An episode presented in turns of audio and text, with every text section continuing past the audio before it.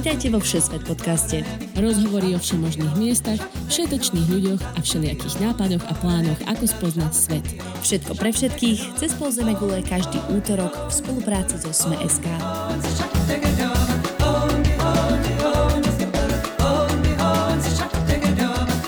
Dobrý deň všetkým poslucháčom, cestovateľom.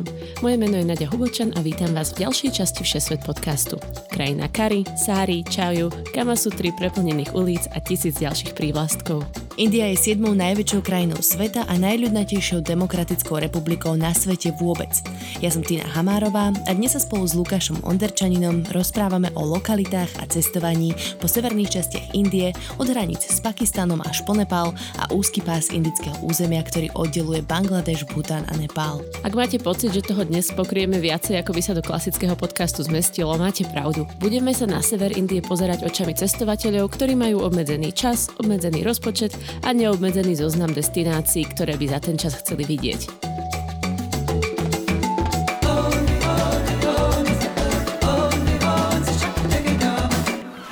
Dostali ste chuť na dovolenku? Exotické destinácie, plavby, poznávacie zájazdy, ale aj tradičné pobyty pri mori. Vyberte si z tisícok ponúk na dovolenka Sme.sk. Dobre, ahoj Tina. Ahoj. A je to s nami aj Ondio opäť, vítaj. Ahojte. Áno, dnes sa ozývaš zo štúdia, kde sa nahrávajú sme podcasty, takže s troškou šťastia budeme mať konečne kvalitné audio aj od hostia. Dúfame, že to bude lepšie. No. A ty na predstav. Ja len pripomeniem, kto ste náhodou nepočuli časť o Varšave, kde Lukáš rozprával vlastne, ako tam študoval a ako toto mesto vyzerá, tak Lukáš je novinár zo SME a inak môj spolužiak z vysokej školy a dobrý kamarát. Takže my sme spolu cestovali v roku 2017 v januári po Indii a o tom vlastne sa dneska budeme aj rozprávať. Hm. Takže hneď začneme, aký bol plán a možno aká bola realita stručne. Tak ja som vedel o tom, že Tina a vlastne zvyšok partie sa chystá na takúto veľkú cestu Áziou a úplne náhodou mi v tom čase do toho prišla nejaká extrémne lacná letenka, dokonca s prestupom na Seychellách, kde uh, som teda mohol fancy. si pozrieť pár pláží a podobne. Naozaj stalo to 200 eur z Paríža, takže výborná cena. A preto som sa teda rozhodol, že do tej Indie sa pridám k zvyšku partie a vlastne aspoň čas cesty absolvujeme spolu. Uh-huh. My sme sa chceli pozrieť do Indie už dlhodobo. Myslím, že každý cestovateľ musí dozrieť na Indiu, tak my sme si povedali preto na, na tejto našej dvojmesačnej ceste Áziou, že India už by mala byť súčasťou našich ciest. A tiež sme našli nejaké celkom schopné letenky, myslím, že okolo 300 eur. A my sme vlastne potom pokračovali z Indie ešte cez nejaké ďalšie azijské krajiny do Austrálie. Kde som to teraz? India je obrovská ľudnatá krajina a za mesiac človek nemá ani šancu všetko stihnúť. Aké miesta ste si vybrali a prečo ste zvolili práve tie? No my sme v podstate chceli vidieť taký akože indický top sa tomu hovorí, ten e, zlatý trojuholník alebo Golden Triangle, čo je Jaipur, Agra, alebo teda Taj Mahal a Dili. Hmm. Plus sme si chceli ešte také mystické zastávky, teda mesto Amritsar a Varanasi, čo sú viacej také akože nábožensky významné miesta a zároveň sme chceli vidieť aj nejakú prírodu, takže sme sa vybrali na juh do Národného parku Kana, čo je pri meste Jabalpur a ja s Pachom zvlášť úplne potom na konci celého výletu sme ešte zavítali do Darjeelingu, čo je úplne taký cíp napravo hore, ktorý vyzerá, že ako keby nebol ani súčasť, je to medzi Nepálom a Bhutánom a Bangladešom. Áno, Takže tam sme boli pozerať hej, čajové plantáže. A najvyššiu, tretiu najvyššiu horu sveta Kanchenjungu. A môj plán bol zase sa pridať um, na čas tejto cesty, tiež v podstate vidieť ten Taj Mahal, Jaipur Akurát ja som letel na iné miesto, nie do Dili, ale do Bombaju, takže som začínal tam a potom som sa presunul vlastne Jaipur, Agra, kde Taj Mahal a potom z hodou náhod, neúplne šťastnou, som sa ocitol aj vo Varanasi. Ale takže k tomu sa asi dostaneme, že prečo som vlastne musel zmeniť aj svoju cestu. Hej, na to sa teším. A iba pre predstavu, teda ktoré časti ste absolvovali spolu? My sme sa stretli v Agre, že? Mali sme sa stretnúť v Jaipure. Tam sme nikdy nedošli. Lebo India je o tom, že ti nevídu plány, ako chceš. Čiže stretli sme sa v Agre a spolu sme absolvovali Taj Mahal, potom mesto Kajuraho a nakoniec aj Varanasi, kde zase on nechcel byť, ale nakoniec bol. OK, poďme postupne po vašich trasách a povedzme si, prečo je dané miesto zaujímavé, či tá lokalita naozaj stojí za to, či ju musíte vidieť, alebo možno je to niečo, čo bolo precenené. Začníme pri Tininom prílete v Najdili. Dobre, my sme sa chceli vlastne v tomto obrovskom meste zdržať čo najmenej, lebo je veľké a je dosť špinavé a preľudnené, ale keďže naše vlaky, ktoré sme mali zabukované už mesiace dopredu smerom na sever do mesta Amricar nepremávali, lebo bola snehová kalamita, myslím, že, tak sme sa odtiaľ nevedeli vyhrávať 3 dní, takže sme tam nakoniec aj čo to videli. Mm-hmm. Čo by som odporúčala vidieť v díli, bola ulica Chandichou, a možno to nečítam správne, tak to si to ja prekladám. A to bola taká absurdne rušná ulica, plná ľudí, kráv, vozov, jedla, ľudí, čo šili na ulici. Normálne stredoveký trh hm. plný ľudí, ktorí sa prekrikujú a pretlačajú. To bol, to bol brutálny zážitok. A malo to akože celú tú svoju takú špinavú atmosféru. Um, ďalej sme navštívili Červenú pevnosť, ktorá je hneď ako keby na konci tejto ulice, takže tam sa chodite pozrieť, to je taký pekný chrámový komplex a na ďalší deň sme si urobili e, zachádzku trošku mimo mesta alebo mimo toho centra na Lotosový chrám a to je taká bizarná stavba, ktorá vyzerá ako lotosový kvet. Hmm. A chodí tam strašne veľa akože miestnych turistov, indických turistov sa pozrieť. Je to chrám zasvetený bahajskému náboženstvu. Podľa mňa sa to celkom oplatí. Vypadnete chvíľku z mesta mm-hmm. a stojí to pár naartoe. Potom ste pokračovali do Amricaru, je to tak? No nakoniec sme sa tam dostali, oni tí vlaky nepremávali, ale my sme už ani neviem ako po veľmi dlhých dohadovačkách s takými cestovnými agentúrami, ktoré sú tam inak všade na ulici v Díli, že cez nich si vlastne bukujete akékoľvek iné dopravné spojenie ako vlak. Sme vybavili taxík, ktorý nás cez noc doviezol do Amricaru, inak bolo to asi 10 hodinová cesta autom. Dosť nebezpečná, pretože všade bola strašne hustá hm. hmla a oni nemajú Boha v sebe, tí vodiči. Majú bohov plurál, vieš. to je pravda. Um, rozhodne sa oplatí, ak máte šancu, ako keby odkloniť z tohto zlatého trojuholníka, choďte do Amriceru. Je to nádherné mesto, je oveľa čistejšie ako hoci ktoré ostatné indické mesta, ktoré sme videli. Um, je to putnické miesto pre síkov, lebo tam majú svoj posvetný zlatý chrám uprostred mesta, ktorý je naozaj nádherný a tam sme mali veľmi pekný zážitok, že oni akože síkovia si tak vážia všetkých svojich hostí a oni tak všetkých pohostia a vlastne oni tam pripravujú jedlo pre akýkoľvek putníkov, ktorí prídu. Mm-hmm. Čiže je to taký zážitok, že ty tam prídeš a môžeš ísť do také veľké haly, kde všetci spolu obedujú. Myslím, že niekoľko desiatok tisíc ľudí denne sa tam dokáže takto nájsť, lebo to je normálne, že masovka. Prídeš, sadneš si na zem v rade, hodia ti tú onú kari, a barziaké iné kaše a roty na tanier, zješ to a potom ideš odtiaľ von a vlastne aby si ukázal nejakú svoju vďaku, tak sa môžeš zapojiť do toho procesu, že môžeš ísť umývať riady, alebo môžeš ísť krájať cibuľu, alebo robiť také placečky. Krajala si cibuľu? Nie, robila som placečky. Okay. Toto určite teda nevynechajte. A odtiaľ ste sa potom dostali na hranicu s Pakistanom? Áno, Pakistánska hranica je odtiaľ v podstate hneď nedaleko, myslím, že hodinku cesty. A je to zase taká ďalšia atrakcia, kde sa ľudia chodia pozerať a nielen, že turisti zahraniční, ale najmä miestni. Na jednej strane Indovia, na druhej strane Pakistanci. Lebo je to taký ceremoniál otvárania a zatvárania hranice medzi týmito dvoma krajinami, ktoré akože nemajú úplne priateľské vzťahy a priateľskú históriu hlavne medzi sebou. A je to hrozne bizarné, lebo to sú že davy, ktoré skandujú, keď sa indickí vojači Koník začne pochodovať k hranici a potom akože mierí mečom a vyzerá nebezpečne a davy jasajú a kričia India! A to isté sa deje na pakistanskej strane. A potom zatvoria tú bránu a vyvesia vlajky. A to je všetko. Ale ľudia šalejú. Vedia ako upútať davy. Hej, hej, hej. OK, a odtiaľ ste sa presnuli a naspäť na juho východ vlastne do Agri a tam už ste sa stretli spolu s Lukášom, že?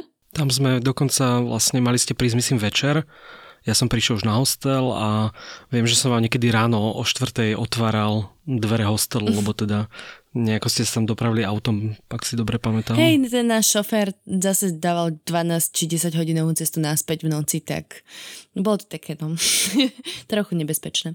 Ale aj stretli sa v Agre, o Agre nikto nikdy nepočul, ale všetci počuli o Taj Mahale, ktorý tam je a, a ktorý sme spolu navštívili. A bola som veľmi prekvapená na to, že to je najvýznamnejšia alebo taká najznámejšia turistická pamiatka v Indii, tak tam nebolo až tak veľa ľudí. Nebol, na Indiu tam nebolo až tak veľa ľudí, tak aby som to povedala správne. A naozaj sa to oplatí. Ja som tiež čakal, že to bude také trošku akože prefláknuté, že všetci tam chodia a je to, bude to, neviem, že možno sklamanie, ale naozaj sa tam akože podľa mňa oplatí. Prípadne ja som ešte večer predtým strávil na brehu oproti Taj Mahalu a super fotky sa stade dali robiť a tam bola tá atmosféra taká príjemnejšia, lebo tam neboli vôbec žiadni turisti. Takže určite to odporúčam vidieť. Je to miesto na jeden deň, alebo by ste odporúčili viac dní? Jeden deň. Uh-huh teraz niekto, kto tam dlhšie bol, nech sa nehnevá na nás, ale ja myslím, že sme nič nevideli iné v tom meste, čo by akože stálo za pozretie. Je tam ešte jedna pevnosť a tá je pekná ináč veľmi. Agrafort. To na tej druhej strane rieky? Hej, tá je pekná, lebo s nej mm-hmm. vidno zase Taj Mahal tak z diálky. A myslím, že sa to podobá na tú pevnosť v New Delhi troška, tiež je taká červená, uh-huh. ale keďže ja som nevedel tu v New Delhi, tak mne sa páčila aj táto, takže bolo to tiež taká zmena troška. OK, presuňme sa ďalej.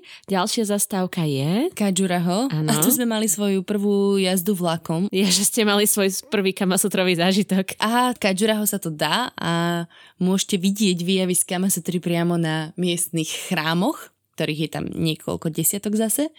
Um, a vlastne preto je Kačuraho aj známe, že sú tam tieto chrámy, ktoré sú nádherné ináč. Také vežičkovité stavby a, a sú tam rôzne akože výjavy z indickej e, mytológie, z hinduistickej mytológie a tak ďalej.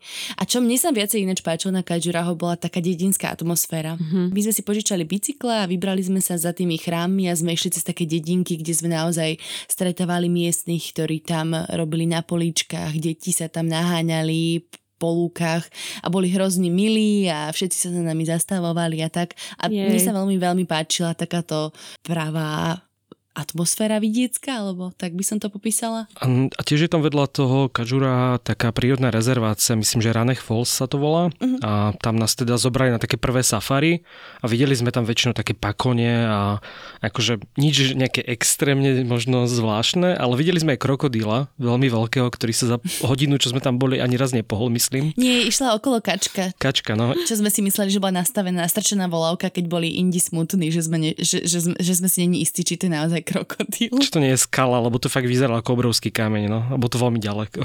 Ale bolo to veľmi pekné. To je taký kaňon, ktorý je naozaj pekný, keď je tam dažďová sezóna, čo v januári teda nebola, ale sú tam obrovské vodopády. My sme videli také podvočiky, no. A to je vlastne miesto, kde sme sa potom rozlúčili, alebo teda tak aspoň, že dočasne a ja som sa v tom čase už akože plánoval presnúť späť na juh smerom do Bombaju, ale úplne mi to nevyšlo. No. Takže ste sa opäť stretli. Áno, my sme sa opäť stretli vo Varanasi. Ja som tam prišiel ráno a váš vlak tam tradične akože meškajú vlaky, že 6-7 hodín. Hej. A keďže teda vlak meškal asi 6 hodín, tak e, ja som čakal už priamo na hosteli. A, a to Varanasi je také, že má brutálnu atmosféru, ale súčasne je to strašne špinavé a určite tam treba ísť a súčasne určite by som nezačínal vo Varanasi, lebo je to plne že koncentrovaná India v tom dobrom aj v zlom. Áno. Varanasi je, je to miesto, na ktoré musíš dozrieť ako cestovateľ. Že musíš si ako keby odchodiť niečo v juhovýchodnej Ázii a odšlapať nejaké šlapacie hajzle a tak ďalej. A potom môžeš prísť do Varanasi a povedať si, že toto zvládnem. No a tam ste absolvovali aj zatvárací ceremoniál na Gange?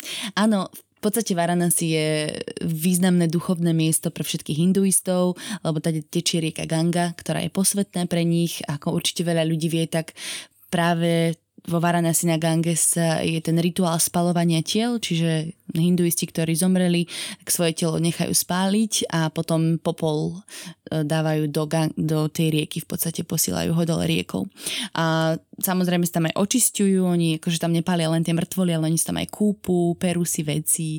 Ako sa môžeš očistiť v rieke, v ktorej plávajú pozostatky tvojej rodiny? No, to aj mňa zaujíma, ale oni to proste vnímajú ako taký posvetný prúd. Mm-hmm. Oni to nevnímajú cez tú špinu a tá rieka je akože ne, nehumánne špinavá. Toto je strašné. Ja keby že tam namočím no, že centimetr svojej nohy, tak, tak si nechám odrezať.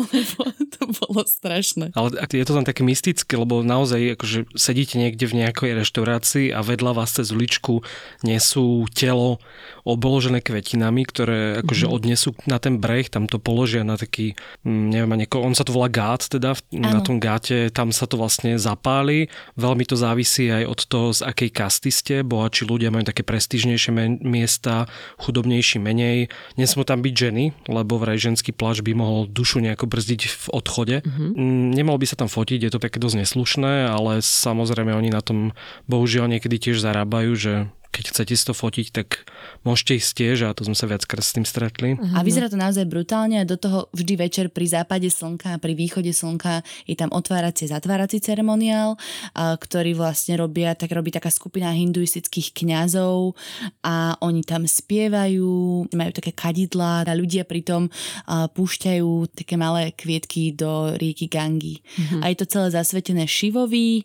slnku a ohňu myslím, že to trvá hodinu, je tam veľa ľudí, mm-hmm. takže keď tam chcete to vidieť, tak buď si zoberte loďku na rieku, alebo môžete to pozorovať aj z brehu a je to fakt zážitok. Vy ste sa potom samostatne z tohto preplneného masového miesta presnuli do Národného parku Kana. Uh-huh. A povedz nám niečo o tom. A, takže tento národný park sa nachádza pri meste Jabalpur. Tiaľ je to ešte 4 hodiny taxikom. A je zaujímavý preto, lebo spisovateľ Kipling sa tam inšpiroval pri napísaní knihy Džungli. Jej. Tam sa robí vlastne tigrie safari, že dostaneš mm-hmm. taký jeep, ktorý vyzerá jak z Jurského parku, naň naskočíš a ráno pri východe slnka ideš do tohto saf- na toto safari a vlastne hľadaš tigre. No, nám sa žiadno tigra bohužiaľ nepodarilo uvidieť. Videli sme jedno tigrie hovno a jedno a tigrie, tigrie, tigrie šlapaje. Tak minimálne vieš, že tam bol. bol tam, hej. Tu by som chcel podotknúť, že ja ja som na, nešiel na žiadne safari, ale videl som tigra v asi najturistickejšom mieste v Indii a to v pevnosti vedľa Jaipuru a na chodníku, ktorým som pôvodne plánoval prísť, ale všetci ma odhovorili, že tady nikto nechodí a je to také veľmi akože mimo trasy a neviem čo, tak som si to rozmyslel a potom keď som tam bol, tak tam nejakí Indovia kričali, že poď sa pozrieť, poď sa pozrieť, že tu je tiger, že to tu nikdy nevideli, že tak blízko. Wow. Takže ja som tigra videl na rozdiel od ľudí, ktorí si za to zaplatili. No. Ale tak pozrite si, my sme si predtým pozerali videa na YouTube, že ako tam ľudia chodia pozerať tie tigry. A je to indicky bizarné, lebo ty nie si žiadno chránený na tom jeepe, on je otvorený. A sú také videá, kedy tie tigre začnú naháňať tie jeepy a už len počuješ, ako hovoria tí indi medzi sebou go, go, go, fast, fast, fast. a strašná panika nastane. a vyzerá to dosť brutálne, no. Tak toto sa nám nepodarilo úplne e, zažiť, ale videli sme tam iné zvieratka, videli sme tam pávy, čo ináč indické národné, indické národné zviera. Uh, také mm-hmm. obrovské pakone, uh, rôzne srnky a antilopy a tak, také zvieratka akože safari. A bolo to naozaj pekné. Vôbec to neľutujem, že aj keď sme nevideli tigre, tak bolo to super, oplatí sa. Ja by som ešte povedal možno niečo tam blízko pri tej kane. Ja som sa vlastne potom odpojil od skupiny a išiel mm-hmm. som do iného národného parku, ktorý sa volá Pačmary. A to bolo tiež veľmi zaujímavé, lebo to prvé miesto, kde som akože naozaj utiekol pred ľuďmi, nebol tam skoro nikto, bol som tam asi jediný cudzinec v celom tom parku a to boli tiež akože také údolia obrovské, kaňony a mm, tam tiež vlastne boli aj nejaké divé zvieratá, tak to bolo možno taká, že príjemná zmena, konečne nejaká príroda a nikto nikde a určite odporúčam aj to. Hej, hej. Tak ešte chvíľku budeme nasledovať Tinu a potom sa vrátime k tvojej ceste, ako si pokračoval. Tina, vy ste totiž potom prešli dlhou, dlhou cestou až na nepalské hranice. Je to bola moja najdlhšia cesta vlakom v živote a bola zrovna na moje narodeniny, takže som si to užila celých 20 hodín. No a nakoniec sme sa do Indie ešte vrátili vlastne po neviem, niekoľkých dňoch v Nepále. Do, šli sme do toho Darjeelingu, čo som spomínala, čo je nádherné mesto vo výške 2100 metrov nad morom. Teda je známy tým, že sú tam čajové plantáže a samozrejme známy čaj Darjeeling a vlastne dokážeš odtiaľ vidieť tretiu najvyššiu horu sveta, Kanchenjunga, mm. keď je pekné počasie. Mm. A preto sme tam aj my išli, vlastne vidíš Himalaje a keď máš úplne super najlepšie počasie a krásnu čistú oblohu, tak dokonca vraj vidno aj Mount Everest. Wow. Čo nám sa nepodarilo, ale Kanchenjunga Chungchungu sme videli, takže to bola pecka. Vrátime sa z Darjeelingu k Lukášovi a ty ty si sa kam vybral z Národného parku Pačmary? Ja som vlastne už odtiaľ musel ísť späť do Bombaja a to je vlastne jedno z tých miest, do ktorého som aj priletel, aj som stade odlietal je to najväčšie indické mesto, tam žije asi 20 miliónov ľudí, takže hneď taká tá koncentrovaná India, že veľa ľudí vás zasiahne práve v Bombaji. Tam sú také tie preplnené vlaky, už sa síce nemôže chodiť akože na strechách a tak, ale naozaj si vyskúšate, ako sa naskakuje do vlaku, keď s neho všetci vyskakujú za jazdy a podobne. Mm. To centrum je veľmi zaujímavé, také koloniálne. Mm-hmm. Hlavná stanica, síce znútra je to obrovský chaos, ale zvonka vyzerá ako katedrála. Potom taký ten známy hotel, myslím, že tiež sa volá, že Táč mm-hmm. tak ten je takou dominantou mesta, takže sú tam aj parky, kde deti hrajú kriket cez deň, Jej. takže Bombaj tiež akože podľa mňa treba vidieť. A je to hlavne aj mesto Bollywoodu, ale teda bohužiaľ som sa nedostal do kina, lebo som nemal pod, pol dňa voľna, keďže tam tie filmy trvajú myslím, že tak aj 5 hodín niekedy. A potom ja som vlastne z Bombaju letel m, akože vnútroštátnym letom do Jaipuru, kde sme sa mali pôvodne stretnúť všetci, ale sa to nepodarilo.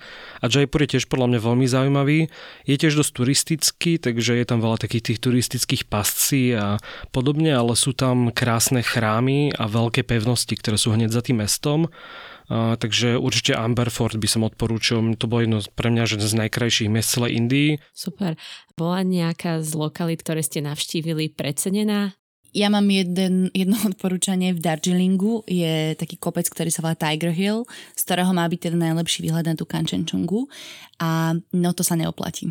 to bolo hrozné. Tam bolo tak strašne veľa miestnych turistov, že nás zhadzovali z takého pódia a bolo skoro ráno, 4 ráno a bolo to hrozné a naozaj absolútne preplnené a nechoďte tam, neoplatí sa to. Ja som nemal napríklad taký pocit, že by tam bolo niečo, čo by ma sklamalo. Skôr som práve pri tom Taj Mahale sa obával, že to nebude také wow a bolo to wow. Takže myslím, že ma nič nesklamalo až teda na nejaké veci, také drobnosti. Keď príde na Indov, počula som už rôzne recenzie od cestovateľov, nadšené, príjemné aj neúplne chválihodné, takže India a Indovia z pohľadu rozpišťaného mileniála z Európy. Tina, ako si ich vnímala? No, je ich veľa a sú všade, okrem teda toho Národného parku Pačmári, ale sú veľmi zvedaví a sú veľmi priateľskí, veľmi sa chcú rozprávať, cvičiť si angličtinu, čiže oni keď vidia bieleho turistu, tak sa normálne akože k tebe rozbehnú a dokonca sa niekoľkokrát stalo, že nás dokonca akože tak obkolesili ako keby. Hm. Ale nemala, by, nemala som tam vôbec nejaký zlý pocit, že by boli nebezpeční alebo nejaký útočný, ako sa často hovorí, že, že to môže byť nebezpečné pre ženy alebo tak, tak toto vôbec som nemala pod takýto pocit. Čo mi trochu robilo problém, bolo to, že oni nepoznajú um, nejaký osobný priestor. Čiže oni, keď chcú ísť k tebe, tak idú k tebe. Idú k tebe blízko. uh, alebo také nejaké akože ne, neprimerané zízanie, tak to neexistuje. Oni proste stoja od teba meter a pozerajú sa na teba, lebo sú zvedaví, hej?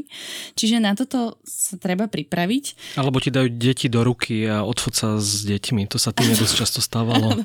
to je ďalšia vec. Oni sa strašne radi fotia. Čiže si pri Taj Mahale, fotíš si Taj Mahal, ale do toho si 20 indov okolo teba fotí teba a jeden sa odvážiš, spýta sa ťa na selfiečko, ty povieš, že jasné, že to je milé a potom odtiaľ neodídeš pol hodinu, lebo chodia znova ďalšie rodiny, 7 člené, 8 člené, dve deti máš v rukách, proste starečkovia. To je skvelé. aby, sa, aby sa s tebou odfotili. A je to milé, len akože je to dosť žere čas naozaj, že musíš sa potom akože naučiť počase povedať nie, lebo, Hej. lebo ťažko sa to reguluje. No štatisticky je približne každý 5,5 človek na svete int, takže chápem celkom, že koncept osobného priestoru je trošku posunutý. Lukáš, ty si to cítil, alebo aký si mal pocit s Indou? Ja tu spomeniem hlavne našu kamošku Zuzku, ktorá myslím, že mala väčší problém s tým osobným priestorom. Uh-huh. A hlavne ako často sa tam stáva, že vás tí ľudia bohužiaľ obťažujú, hlavne v tých turistických centrách. A keď idete napríklad v tom Varanasi a v priebehu 15 minút vás 100 ľudí osloví tým, či chcete akože chip boat, chip boat, tak e, je to veľmi otravné, ale akože mali sme napríklad aj super skúsenosť s chalanom, ktorého sme stretli vo vlaku, ktorý nás ochotne zobral k sebe domov, navarila jeho rodina večeru, boli sme spolu nakúpiť, yeah. previedol nás cez tie chrámy. To bolo v mestečku Kadžuraho. To bolo veľmi fajn a ja mám potom teda aj opačnú skúsenosť, bohužiaľ, dokonca z toho istého dňa, keď som sa vlastne už od partie odpojil s tým, že pôjdem smerom na juh, tak mňa okradli v autobuse a teda ukradli mi peňaženku úplne so všetkým. Pas som samozrejme mal, ale teda zostal som v strede Indie v nejakom malom špinovom meste bez akýchkoľvek peňazí Hmm. Čo nebolo teda úplne príjemné, ale akože podarilo sa mi to vyriešiť tak hm, tiež akože tá pozitívna vec, že ľudia sa mi tam bez toho, aby som sa pýtal, akože poskladali na vlak. Oh. Lebo ja som mal kúpený lístok smerom na juh a jediné riešenie, ktoré vtedy bolo akože tak zmením trasu, pôjdem do Varanasi a stretnem sa vlastne za Sestínou, s Páchom, Zuzko, s Maťom a že oni mi vlastne potom pomôžu s peniazmi. Wow. Ale nemal som žiadne peniaze, takže tí ľudia bez toho, aby som sa nejako pýtal, mi dali peniaze do ruky, že tu máš nejaký nejakých 10 eur a potom ešte aj vo vlaku, ktorý bol beznadene vypredaný, tam ma tiež niekto akože zastavil, spýtal sa, čo, čo tam robím no, a ten mi normálne že zaplatil m, tretiu triedu, aby som si normálne mohol lahodnúť a vyspať sa počas tej nočnej cesty a to bolo 13 eur, čo akože je dosť veľa peňazí v Indii. Takže mám aj pozitívne takéto aj negatívne skúsenosti. No ja sa spýtam ešte takú otázku skeptika. Hovorí sa, že India smrdí, takže smrdí? Mm, je to také, kom... ja by som nepovedala, že smrdí, nemám ani jeden taký zážitok, že by som si úplne povedala, že tak toto je moc. Mm-hmm. Ale máš to proste takú zmesku vôni rôznych korení, karí, kráv, ktorý je tam všade strašne veľa. A potom smogu a to Varana si bol akože trošku väčší hardcore skrz palovacie ghaty tam. Mm-hmm. No a smog a tak, tak to, asi to by som, ale by som ne, určite by som nepovedala in, akože tak vo všeobecnosti, že, že to tam smrdí. Hej. Ja som tiež napríklad čakal, že tam, že to tak bude, lebo všetci o tom hovoria, ale vôbec to nebolo také, že by bolo mi zle z toho smradu. Je tam bordel, to je pravda, že ten neporiadok akože mm-hmm. je výrazný, ale není to taký, že smrad, že sa tam nedá dýchať. Ale veľmi to asi závisí aj od obdobia, lebo moje kolegyne boli v Indii v lete, keď tam bolo že 45 stupňov a vravili, že vtedy to bolo fakt zlé. No, my sme boli v takom období, v tom januári, tam bolo tak príjemných 20 stupňov asi. Hej, takže to je asi aj dobrý čas, kedy tam ísť. Vy ste obaja cestovali ako batôškari a minimálne z týniných rozprávaní viem, že to nebolo vždy jednoduché, takže z vlastných skúseností, aké sú výhody úskalia, auta, vlakov, autobusov, Lukáš spomínal lietadlo, mm-hmm. ty nám možno začni. Začneme vlakmi, lebo to je najcharakteristickejší spôsob dopravy v Indii. Dobrá rada, hneď na začiatok treba si ich bukovať najlepšie niekoľko týždňov až mesiacov vopred. Tak sme to riešili my. Mm-hmm. A, lebo tie vlaky, keďže tam je strašne veľa ľudí sa veľmi rýchlo vybukujú. No a keďže tam máš jednotlivé triedy, prvá, druhá, tretia trieda a potom ešte sleeper class, myslím, že tak sa to volá, ale v nej sa nespí, ono sa v nej stojí a sedí na sliepkach. Um, takže chceš naozaj byť v tej, v tej vyššej triede, aby si nemusel byť v tom sleeper class. Uh, nájdete to na internete samozrejme cez oficiálne indické stránky, vlastne myslím, že Indian Railways. Čo potrebuješ, aby si tam zriadil účet, je indické číslo a tu je taký hack, ktorý sme niekde sa dočítali. Uh, náš tam nejaké fejkové číslo a svoju e-mailovú adresu, oni ti pošlú nejaký akože, potvrdzujúci kód na to fejkové číslo a tým potom napíšeš e-mail, že neprišlo by to, pošlite mi to e-mailom. oni ti to pošlú e-mailom. okay. Ja som napríklad bukoval cez stránku ClearTrip a tam mám pocit, že to nebolo treba úplne takto riešiť mm-hmm. a bolo to tam tak prehľadnejšie. On to, oni mali nejakú akože províziu za to, pár centov, ale akože pri tých, neviem, tisíc kilometrových trasách, kde ten lístok stal 7-8 eur, tak to sú také drobné naozaj. Mm, takže buď táto aplikácia, alebo môžete skúsiť oficiálne stránky. Mm. A tie vozy sú teda celkom v pohode. Ten slipper sme neskúšali teda, aspoň ja teda nie. Tam myslím, že nie sú miestenky, takže je to normálne že o tom, že koľko ľudí sa tam natlačí. Mm. Akože neviem, či si pamätáš takúto apokalyptickú scénu, ako prichádza vlak na stanicu a ľudia začnú splašene bežať a vykopávajú dvere aj na my? tom slip. Aj my bežíme splašene, lebo nevieme, ktorý je náš vozeň. To je ešte dobrá vec. Ty síce vieš, ako sa volá tvoj vozeň, aké má číslo, ale oni nie sú radené za sebou, ako by mohli byť. Takže ďalšia dobrá rada, buď v strehu. Oni nie, na niektorých staniciach je normálne akože zasvietia tak ukazovatele, kde ti svieti, že kde bude ten vagón cca stáť. Mm-hmm ale aj to nemusí byť tak. Nemusí, ale pri prvej zastávke sme to akože nevedeli a zrazu, okrem toho, že teda náš vlak meškal 4 hodiny a potom zrazu meškal iba hodinu a prišiel, tak sme sa ponáhľali a, a my sme boli nejakom 25. vozni a teraz vlak zastavil a pred nami vo, vozen číslo 1 a my sme museli proste bežať 25 vozňov dozadu, a. takže je to troška chaos. Napríklad tá druhá trieda, čo bola naša prvá cesta vlakom, bola úplne v pohode, tam sú normálne záclonky, postele, každý mm-hmm. dostane v obálke zabalenú vlastne plachtu na prikrytie oh. a plachtu a vankúš. Takže je to, že pomerne hygienické a druhá trieda úplne super. Tretia trieda je taká, že tiež pohode, podobne, len tam nie sú tie záclonky a tie vagóny sú také otvorené, takže akože 6 ľudí vlastne nad sebou. Všetko sú to spacie vozne, aby ste si to vedeli predstaviť. Tam v podstate nasadenie sú len tie sleeper. Paradoxne. A, aspoň čo tak viem. A prvá trieda, neviem, v prvej triede sme neboli. O tej sme počuli, že je klimatizovaná a strašne pekná, ale bola drahá, takže to sme nechodili. Mm, a tá druhá trieda bola naozaj fajn, úplne, že štandardný spací vozeň v hociakom slovenskom rýchliku. A ja by som ešte možno odporučil, mm, aspoň teda mne sa zdalo najvýhodnejšie to horné miesto úplne, akože v tej tretej triede a to z dôvodu, že keď je ráno, tak tí zvyšní pasažieri akože celkom požadujú, keď spíš na tom dolnom mieste, že akože zrušíš tú postel a oni si sadnú. A oni si sadnú k tebe, aj keď nezrušíš tú postel. Aj keď nezrušíš, takže ak vždy spíš, že zrazu ti sedia traja ľudia pri chrbte. Takže keď som spal hore, tak to bolo fajn, lebo som mohol vlastne celú cestu ležať a oni zatiaľ akože sedeli podobno všetci. OK. Len tak pre predstavu, tak tie postele v tej tretej triede majú rozpetie rúk, keď ležíš tak asi ako v trúhle. Takže nič pre klaustrofobikov a na akože tá druhá trieda je oveľa komfortnejšia naozaj. Jasné. A čo autobusy? Autobusy my sme mali skúsenosť len napríklad v tom Gorakhpure, keď sme išli na nepalskú hranicu a celé je to o tom, že prídeš na stanicu, poobzeráš sa, nájdeš niekoho, kto hovorí po anglicky, spýtaš sa autobus a oni ti ukážu, nastúpíš a rukami, nohami sa niekam dopravíš. To sa mne napríklad nepodarilo, keď som z toho Kažura odchádzal, tak e, ma ten náš host indický odviezol na motorke do vedľajšieho mesta, kde mal zastaviť autobus a ten autobus proste nezastavil a ušiel mi turisticky pekný. A keďže som sa musel dopraviť na ten vlak, tak som musel ísť akože miestnym autobusom, kde keď som prišiel, tak akože kvôli mne vyhodili 5 ľudí z autobusu, lebo proste cudzinec si musí sadnúť, čo teda tiež nebolo úplne príjemné, ale akože sedeli sme vzadu v peťke, asi 12. Wow. Uh, tášku som mal niekde na motore zavesenú vzadu a, a tam ma vlastne okrali, bohužiaľ, lebo keď si na tebe toľko ľudí natlačených, tak aj keď si dávaš pozor, tak ti niekto tú peňaženku môže vyťahnuť. Hej.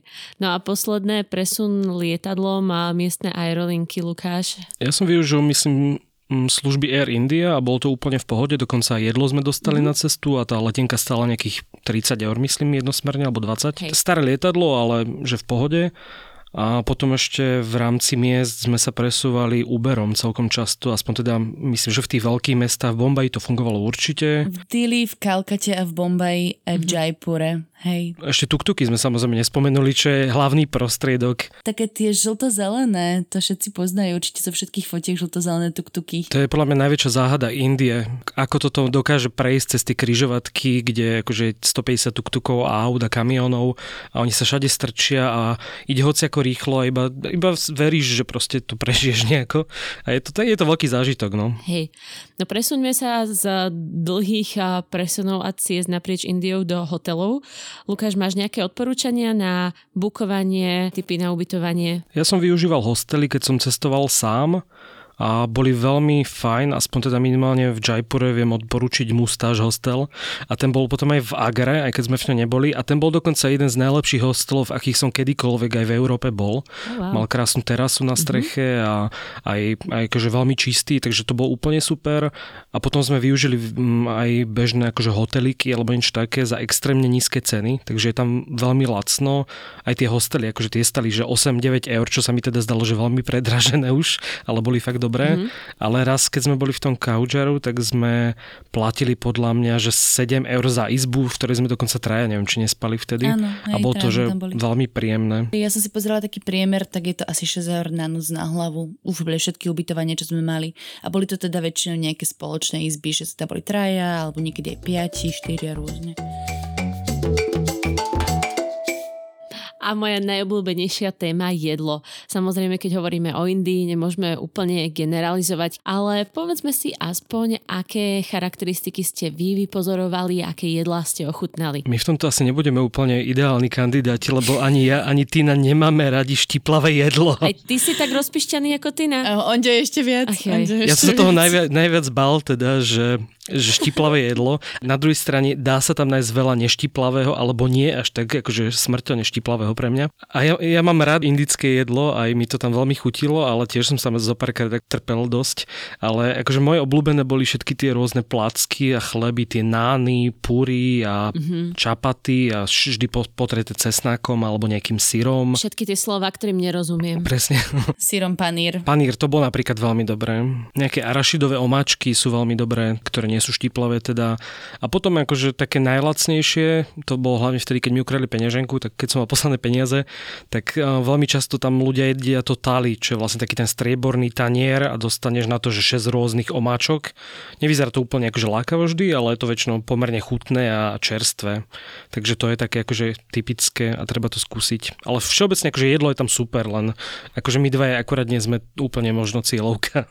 Ja som si veľmi užívala to indické jedlo zo začiatku a naozaj to tali bolo vynikajúce. Aj, tie, aj to štiplavo, štiplavosť mi nevadila, to sa dalo vždy zájsť nejakým jogurtom alebo presne tými roty a čapaty. A keď si hovorila o tých rozdieloch, tak je možno fajn spomenúť, že indická kuchyňa je prevažne vegetariánska, ale napríklad na severe v Amritsare jedli aj meso, lebo tam boli mm-hmm. prevažne síkovia, nie hinduisti. Takže meso tam nájdeš málo kde. Mm-hmm. Ak tak, tak nejaké kozľacie a tak, určite nie krauské, to sa nesmie. Uh, no a čo bol môj problém? Mne môj žalúdok odmietal tráviť akékoľvek indické jedlo po týždni.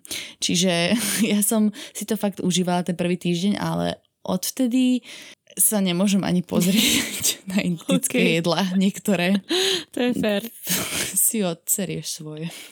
Um, z nápojov ste vyskúšali pivo, čo viem. Bolo dobré, alebo čo okrem piva z nápojov vám ešte zachutilo? Ja kým som ešte mohla niečo jesť a piť, tak som si užívala veľmi mango lasy, mm-hmm. alebo akékoľvek iné lasy. To je taký jogurtový nápoj, aby lebo ľudia asi nevedia, čo to je a vždy sa do toho príde nejaký kokos alebo podobne. Potom masala ty, alebo teda akože čaj masala je taký typický v celej Indii, tam sa to vždy na uličke vlastne robí s takým tým kardamonom a s korením rôznym. To krásne vonia ináč. A potom rum s kolou sme pili, neviem už prečo, ale rum tam bol celkom dobrý a Myslím, že na nočné cesty vlakom Lacný. sa to dalo zmixovať. Hej, furt sme mali nejaký rum pri sebe. Hm. A, a potom Darjeeling čaj, určite, keby ste boli náhodou v tejto oblasti, tak čak to je vychýrená čajová oblasť, tak vyskúšajte. Sú rôzne typy toho Darjeeling čaju, bol to veľmi pekný zážitok. A úplne posledná vec, ktorú ešte sa k jedlu spýtam, je stolovanie, pretože viem napríklad v Južnej Indii je bežné jesť rukami. A Lukáš, zažil si niečo takého? Keď som bol v tom národnom parku, tak som mm. využil prvýkrát nejaké že služby z prievodcu. Taký chalan ma zobral na nejaký trek do hôr a zobral zobral aj teda jeho strýka, ktorý bol kuchár a išli sme do takého veľkého údolia a na konci na to, v tom údolí sme si spravili v kaňone piknik, wow. kde vlastne on normálne na hrnci, na pahrebe spravil nejakú zeleninu, sme to vlastne pomáhali šúpať, my sme zatiaľ boli teda v džungli nazbierať nejaké banánové listy a on to potom iba vlastne nahádzal na tie banánové listy a tam sa jedlo rukami, lebo tam, hmm. alebo to zážitok minimálne celé to prostredie a tá divočina okolo, takže no, je to zaujímavé. Ale väčšinou ľudia jedia tými plackami a v reštauráciách príbory Áno. bývajú. Že si to musíš tak prstíkmi do tej placky nabrať, že? Nee. Ale je to jednoduchšie s tými plackami, že si to nabaráš ináč. Mne to vždy prišlo také praktickejšie. Len rýžu si teda nevieš úplne naberať do prstov. Ďakujem vám obom. Na záver sa spýtam ešte, aké máte typy, ktoré sme nespomenuli na to, čo vám uľahčí cestu po Indii alebo čo by ste odporúčili našim poslucháčom? Môj tip, ktorý už sme asi viackrát spomínali, je to, že hm, choďte najskôr niekde inde do Ázie možno a tam si odskúšate takú akože tú azijskú kultúru a všetko, napríklad také Tajsko a potom až treba ísť do tej Indie, lebo tá India je taká, je to veľmi atmosférické, je to, že neskutočne, ona vlastne je celý ten claim, akože je Incredible India a to úplne vystihuje všetko, čo sa tam deje a tá, tá krajina je že úžasná, má úžasnú kultúru, stavby a všetko, ale treba tam troška ísť na to pripravený a, a hlavne teda, ak cestujete takýmto štýlom, akože z, ako batúškari alebo tak, tak je to niekedy, že hardcore. Takže odporúčam najskôr si to otestovať niekde, kde to je menší hardcore a nezačínajte vo Varanasi, lebo to je naozaj, akože to zaujímavé mesto, ale treba predtým, že sa akože dospieť aj počas tej Indie k tomu Varanasi, podľa mňa. Postupne. Musíš sa aklimatizovať na Varanasi. Presne. OK. Tina, máš nejaké typy? Ja len v bodoch. Bukujte si vlaky dopredu, zoberte si so sebou určite lieky na tráviace ťažkosti. Ono, zoženete ich aj v Indii a možno niekedy tie indické sú aj lepšie, ale mať niečo so sebou. A tu by som určite nepodceňovala očkovanie na žltačku, tetanovku a tak ďalej, brušný tyfus, lebo mm-hmm tu je veľká šanca. Um, a taký nadhľad si udržať nad tým všetkým, čo sa tam deje. Takže okrem Incredible India je to aj intenzívna India. Áno, je to veľmi intenzívna veľmi. India. Dobre, ďakujem vám obom, že ste prišli a milí poslucháči, vlúčime sa týmto zo severom Indie. Ja sa idem pobrať naspäť do kanadskej reality, teda do práce. Ďakujeme Lukášovi Onderčaninovi za návštevu a dúfame, že vás naše rozprávanie namotivovalo na ďalšie cesty, či už po Indii alebo kamkoľvek inám. Nenechajte sa určite odstrašiť, naozaj. Za spoluprácu ďakujeme Vladinovi Bizikovi, Lukášovi Paholikovi a technickému týmu denníka SME. Tešíme sa na vás už o týždeň zo slnečného krásneho Santiago de Chile. Majte sa zatiaľ. Ahojte. Čaute.